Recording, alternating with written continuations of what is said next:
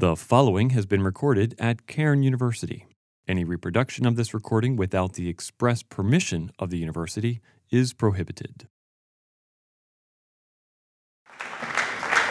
Good morning. It's a pleasure to be here in chapel. A nice full house, and as has been already said and prayed over, uh, you are approaching the break, and we're praying for you that the Lord would give you grace in this week and that a couple days off will serve you well. Uh, I know this is a time of year when we begin to feel it, and so uh, you are uh, being lifted up on a daily basis, and I want you to be encouraged by that. Today, I want to continue uh, my series for the fall, no matter what. Uh, no matter what, uh, what we do as Christians, regardless of context or circumstances. And so, last time we were talking about this before homecoming, we were talking about the issue of faith that we believe no matter what that despite our circumstances and despite the context in which we find ourselves, we hold our faith. We hold firm. Uh, we keep our eyes fixed on Jesus, the author and finisher of our faith. We maintain that faith perspective even when we don't feel like it. I think I shared in a previous chapel that this particular series uh, for this fall came after reflecting over the summer on the ways in which the world around us is influencing us. I've been thinking even more about it as I've been thinking about the semester as it goes on. Uh, I never would have guessed in my lifetime that you could actually make a heavy six figure income in this world as an influencer. Um, I'm actually struck sometimes when I bump into someone and uh, they're not an accountant or an attorney, uh, they're not a mechanic or an engineer, they're an influencer. They're out there influencing us. They're out there sort of spending their time getting us to think and to feel about things in a particular way, to want things, to go after things, to pursue things, to visit places, to eat certain foods. Uh, we live in a world that is uh, surrounded by influence. That's not new to the 21st century or this crazy economy in which we find ourselves. We're human beings. Human beings have always been subject to being influenced by others and always been in the business of influencing others from the very beginning of all of this. We have that effect on one another. And the world in which we live is influenced by us at the same time that it influences us. So, what does that mean for us as Christians? Well, we deal with these two things the context in which we find ourselves, the way, the way the culture around us thinks and lives, the things that it values. We also find ourselves experiencing personal circumstances, things that might hit us, the, an illness or uh, uh, or a tragedy, a death of a loved one, or some interruption to our lives, or, or something even less tragic than that, although seemingly impactful, like a roommate situation or something going on in your, in your classwork. There are all kinds of circumstances that are part of our lives.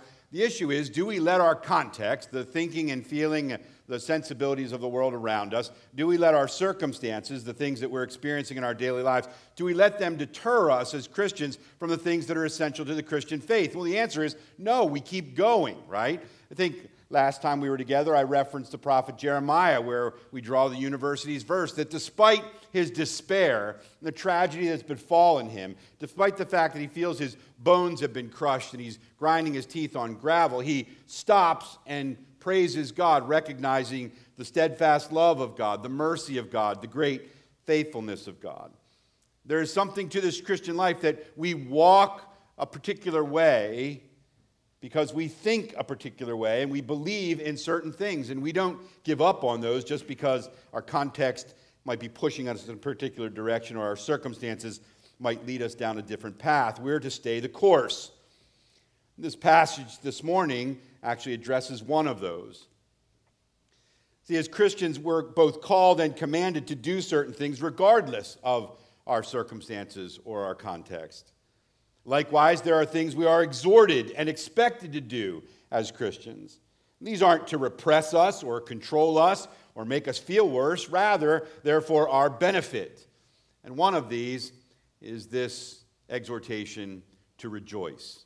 Regardless of our context, regardless of our circumstances, the scripture tells us we are to rejoice. The idea uh, that we see, not just in terms of our, our, our call to be people of faith, regardless, we're actually called to actually pray, to hope, and to rejoice. If you read the Bible, as a few of you may be doing this year, it's a joke, um, you'll see example after example of God's people who who hope and rejoice and pray and encourage others when their own circumstances, through the lens of the world in which we live, would say you should do everything but those things. Yet God's people keep doing them. Why? Because we're to think about things and we're to judge things differently than the world around us. So, as Christians, we're called to do these things regardless of our context and regardless of the circumstances. But again, they're not to make us feel worse about ourselves, they're not to deny the reality of human life in a hard world. Rather, they're here for our benefit. In fact, one other exhortation around this issue of rejoicing or joy is found in James's epistle, where he says you should consider it pure joy when you encounter trials of various kinds because they're actually for your benefit. It develops perseverance, and, and, and you'll, you'll live a better life that way if you look at the hard things that come your way as opportunities for joy. Count them, consider them, evaluate them as though they are a joy to you. That's counterintuitive to the world thing. Everything that's hard that comes our way is a problem, not an opportunity to get stronger or to develop perseverance. They're not something we should consider a joy or evaluate as for our benefit. Rather, these are things to be avoided to be alleviated. That's not the wisdom of Scripture. And the same thing's true here. The Apostle Paul writing this letter to the church at Philippi. The passage that, that we're going to deal with today from Philippians chapter 4, that I would say was read, but I think Dean Swift had it memorized. Ephesians 4, that we're to rejoice in the Lord. When are we to rejoice in the Lord? Always we're to rejoice in the Lord. The Apostle Paul's exhortation in Philippians 4 4 is to rejoice in the Lord always. And that's not a trivial or trite exhortation. Neither is it insensitive to hardship or suffering. Paul had his share of both. In fact, in this letter, he's going to reference it. Rather, what he's doing, he's laying down a spiritual discipline that realigns our reactions and responses to life.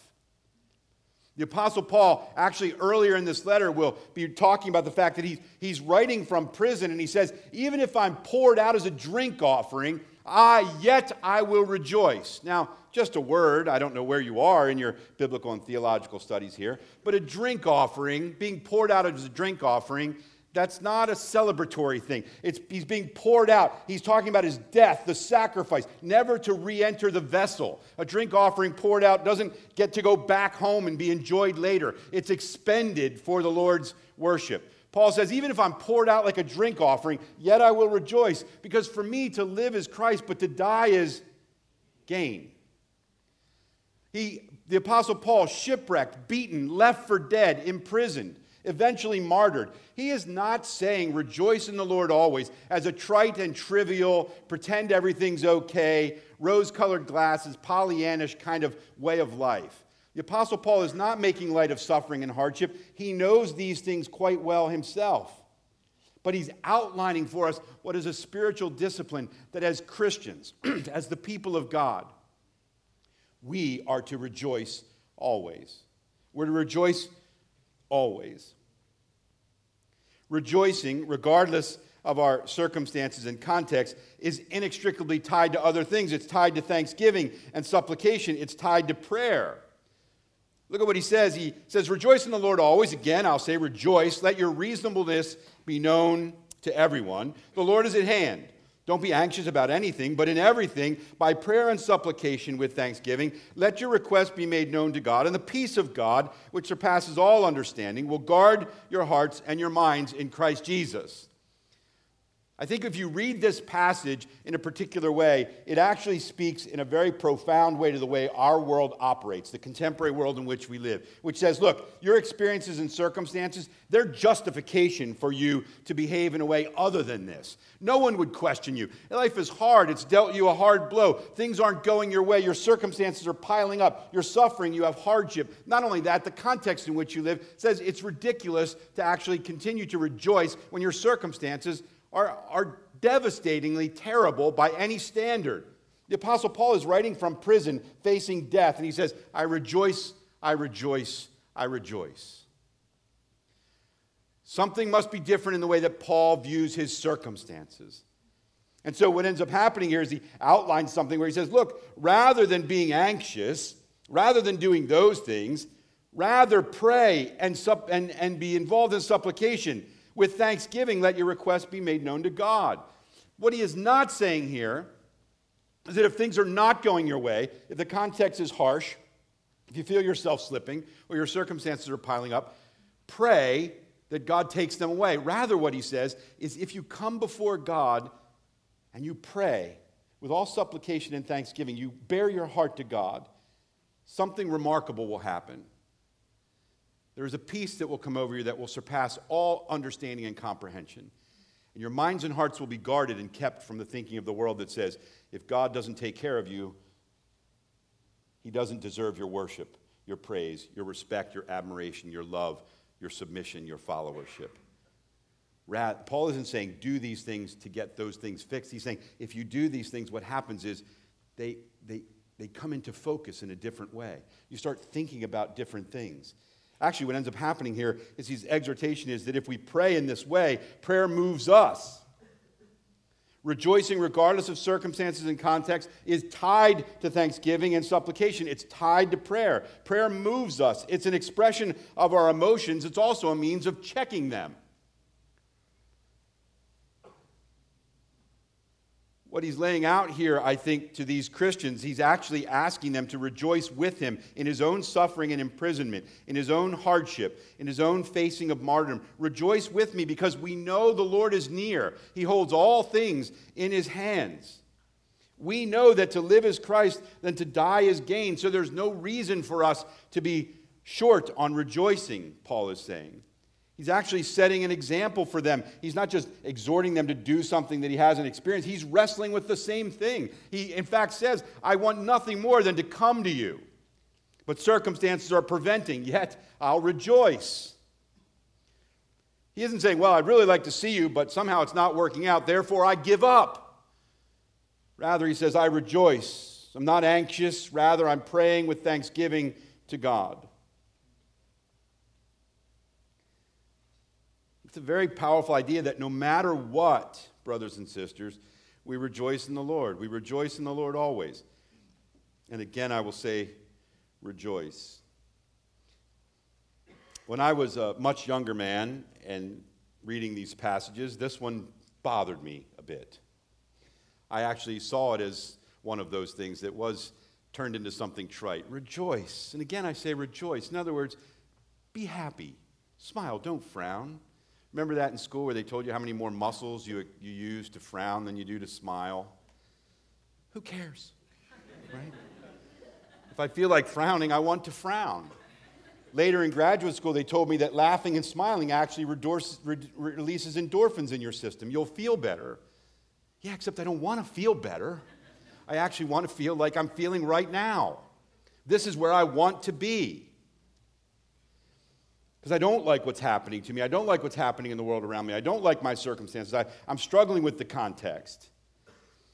But what Paul is saying here is not simply just change your attitude.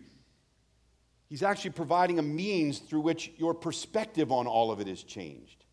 Because you bring yourself before that holy God of whom we just sang. When I was a much younger man, this verse bothered me because I hadn't yet learned the power of stopping and reflecting on the eternal truths of who God is. What Dr. Harding did for us this morning is a gift. We stop to focus on the holiness of God. Look, brothers and sisters, you should be coming to some point in your life where if you stop and focus on the holiness of God, the power of God, the grace, love, and mercy of God, all the things of which you are a recipient, you should be getting goosebumps at that point. If you're waiting for a drum beat to give you goosebumps, you're missing the point of worship. It's reflecting on the eternal truths of who God is. That moves us. And if that isn't moving you, then something is resisting the work of the Spirit and God's grace in your life. Yield yourself to the work of the Spirit. That's the only key to rejoicing. It's not pretending and putting on a set of rose colored glasses. My wife and I talk about this all the time. She's much more of an optimist than I am. We always talk about her rose colored glasses. The thing is, I have an uncle he actually has rose colored glasses. I mean, they're red, like they're rose colored glasses. He's the most optimistic person I know. He, has, and he actually wears, I'm not kidding, real rose colored glasses. But he, he, we're not talking about putting on a pair of glasses that will actually trick you into thinking everything is fine. We're actually coming to the realization that God is Almighty God, holy, powerful, loving, gracious, merciful. Those are the things that should move us. And that's actually what the Apostle Paul is suggesting here. Rejoice in the Lord always. And again, I say rejoice. The Lord is at hand. Don't be anxious. He knows what you need before you even ask. In everything, rather, in prayer and th- supplication with thanksgiving, come before God and let Him know what's on your heart. And then trust that the peace of God, which surpasses all understanding, will guard your hearts and minds in Christ Jesus, that you might be kept from wanting what the world wants, rather, that you will find yourself wanting what God wants. I don't really think this verse began to change for me till I realized that rejoicing always is not pretending that all is well. It's what comes when we realize and understand that the Lord is at hand and holds everything in his hand. And we rejoice because all is actually well. That's a very different outlook. And that's the outlook that allows us to get above and beyond our circumstances and our context. I think the other interesting thing about this passage that stands out to me over the years as I reflect upon it is that rejoicing is not an emotional reaction in the way that you and I think about it in today's world. Dr. Harding mentioned the Eagles game. Right? You have emotional reactions to things all the time. I'm not the world's greatest sports fan. I go to games, and when everybody around me is wanting to high five or chest bump, it's not really my thing. I even prefer to stay seated. I can see more, I can hold my food better. But then something happens in the game where you can't help yourself, right? You get swept up in it, and you find yourself on your feet, and even someone like me who doesn't high five is all of a sudden making friends with all the inebriated people around me. what happens? You get swept up in it. That's not this kind of rejoicing. That's getting swept up in something. This is, this is more weighty than that. This is more substantive than that. This is, there's more gravitas to this. There's a reasonableness and a reasoning that comes into play here. This passage is not simply talking about an emotional reaction, change the way you feel about something. Actually, this is tied to Paul's other exhortations that you should not be conformed to the pattern of the world, but be transformed by the renewing of your mind. You should see and think about things differently. Rejoicing in this way is something that requires reason. It's not simply an immediate or visceral emotional reaction to something or someone. It's born of a sound Christian mind and heart. The very thing that Paul wants to see guarded by that peace of God. I think this is critically important to remember in a culture that values feeling over reason. In the last five to six to seven years, I've asked my classes would you say that the world today values reason over feeling or feeling over reason? No one ever says reason over feeling in the world in which we live. We're driven by our feelings, our emotional, visceral reactions to something. I like it, I didn't like it. It made me feel good, it made me feel bad. It made me smile, it made me not smile. Look, the thing we sang this morning is you don't want to see the glory of God. You want to think about the glory of God, but in the Old Testament, when people saw the glory of God, it was over. Because human eyes, sinful human eyes, to gaze upon that, you think about that. We smile and we weep when we think about the Lord. We smile at His grace and His mercy. We weep at our own sinfulness, and the holiness of God should be imposing to us. But the world around us is driven by feelings over reason, so it's all about the visceral, immediate reaction. I like it. It made me smile. I didn't like it. It made me sad or made me angry. That's not what this is talking about. There's something more substantive here. It has to be because the exhortation is to rejoice in the Lord always. And he goes back and says, Again, I say, rejoice. Well, how do I, how do, I do that? If you see this only as an emotional reaction, then you'll look for things that will actually evoke this emotional reaction. You'll actually come to worship wanting to be provoked to rejoice.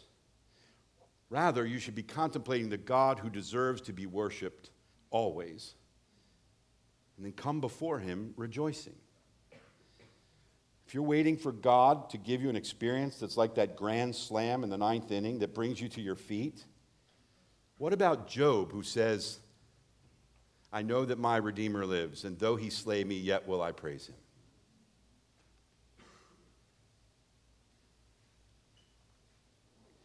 One of the keys to being able to carry out the Christian faith no matter what, regardless of our context or circumstances, is thinking rightly about God, ourselves, and this world in which we live.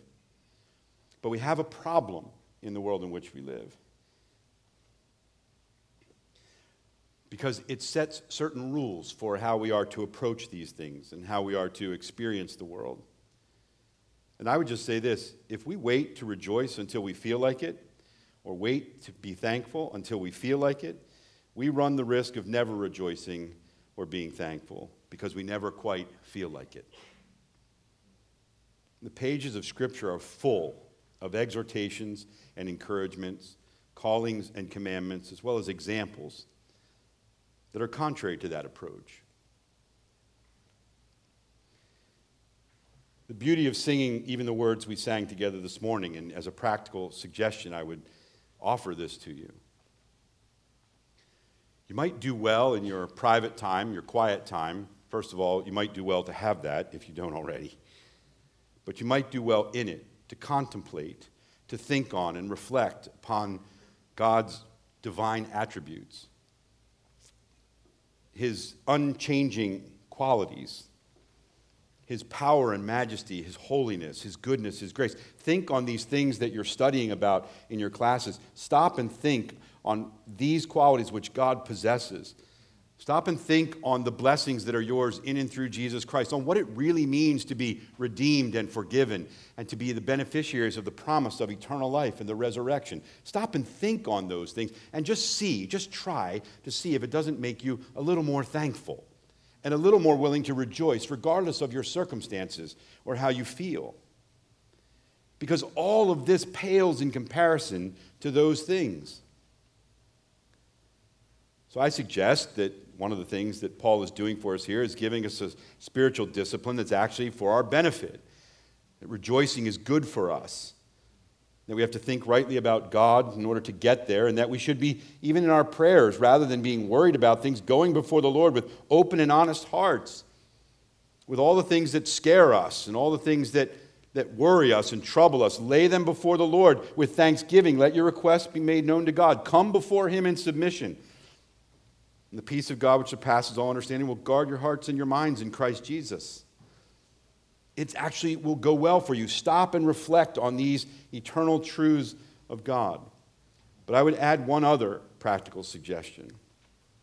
In addition to praying and praying this way, and to thinking rightly about God and reflecting on these truths which should move you, I would encourage you to be careful with regard to the sensibilities of the world around us and the way they may be affecting you. I've been doing a little reading on this construct of social contagion, which I was introduced to in graduate school a long time ago. It's been around since the late 19th century, looking at mob mentalities and the tendency that we have to mimic the behaviors and feelings of others who are around us. And in the world and age of the influencer, this is actually what is attempting to happen. You, you sort of end up morphing into what's around you. Beware and be careful of the ways in which the world around you, the culture in which you live, the images that you allow to saturate your mind and your eyes, the things that you listen to. Be very careful about the ways in which they are influencing your sensibilities and judgment about circumstances and about context. Paul's stating here that that peace will guard our hearts and minds, which means they need guarding. In addition to being prayerful and thankful and reflecting, I would ask you and encourage you to be vigilant, particularly in this area of rejoicing, because it is a biblical thing to rejoice always. It pleases the Lord and it's for our benefit but it's not trite and trivial. We're not whistling through the graveyard here and pretending all is well. It's standing firm in the conclusion that we serve a sovereign God, the maker and sustainer of all things, and because of that, all is well. Therefore, rejoice always. And again, I say rejoice, no matter what. Let's pray. Father in heaven, we do thank you for your goodness and grace to us. We thank you for your word, for the truth that it contains. We thank you that it doesn't only give us those things which are easy to hear and easy to do. We pray that your Spirit would be at work in us to follow through on the hard teachings of Scripture, the ones that require us to set aside self, to yield our wills to yours, to submit obediently to your commands and your calling. We pray, Father, that you would give us the kind of courageous faith that would not run from the hard teachings of your word, but rather run to them. For we know that in time of great need, these are the things that endure. These are the things that sustain us. Father, I pray that you would be at work in our midst, that your spirit would be at work in our midst as a community, to drive deep into us a commitment to your word, to knowing it, to living according to it. Give us the kind of attitudes that would force us to being grateful, to praying often. Give us the grace and wisdom to reflect upon eternal truths in a way that move us to a greater appreciation for you, love for you, and desire to serve you. And Father, we pray that you would grant us both a willingness and wisdom to be vigilant in the way in which our circumstances and conf- context are pushing us in a direction contrary to your word. And we pray these things in the strong name of Christ. Amen. Have a great day, great week.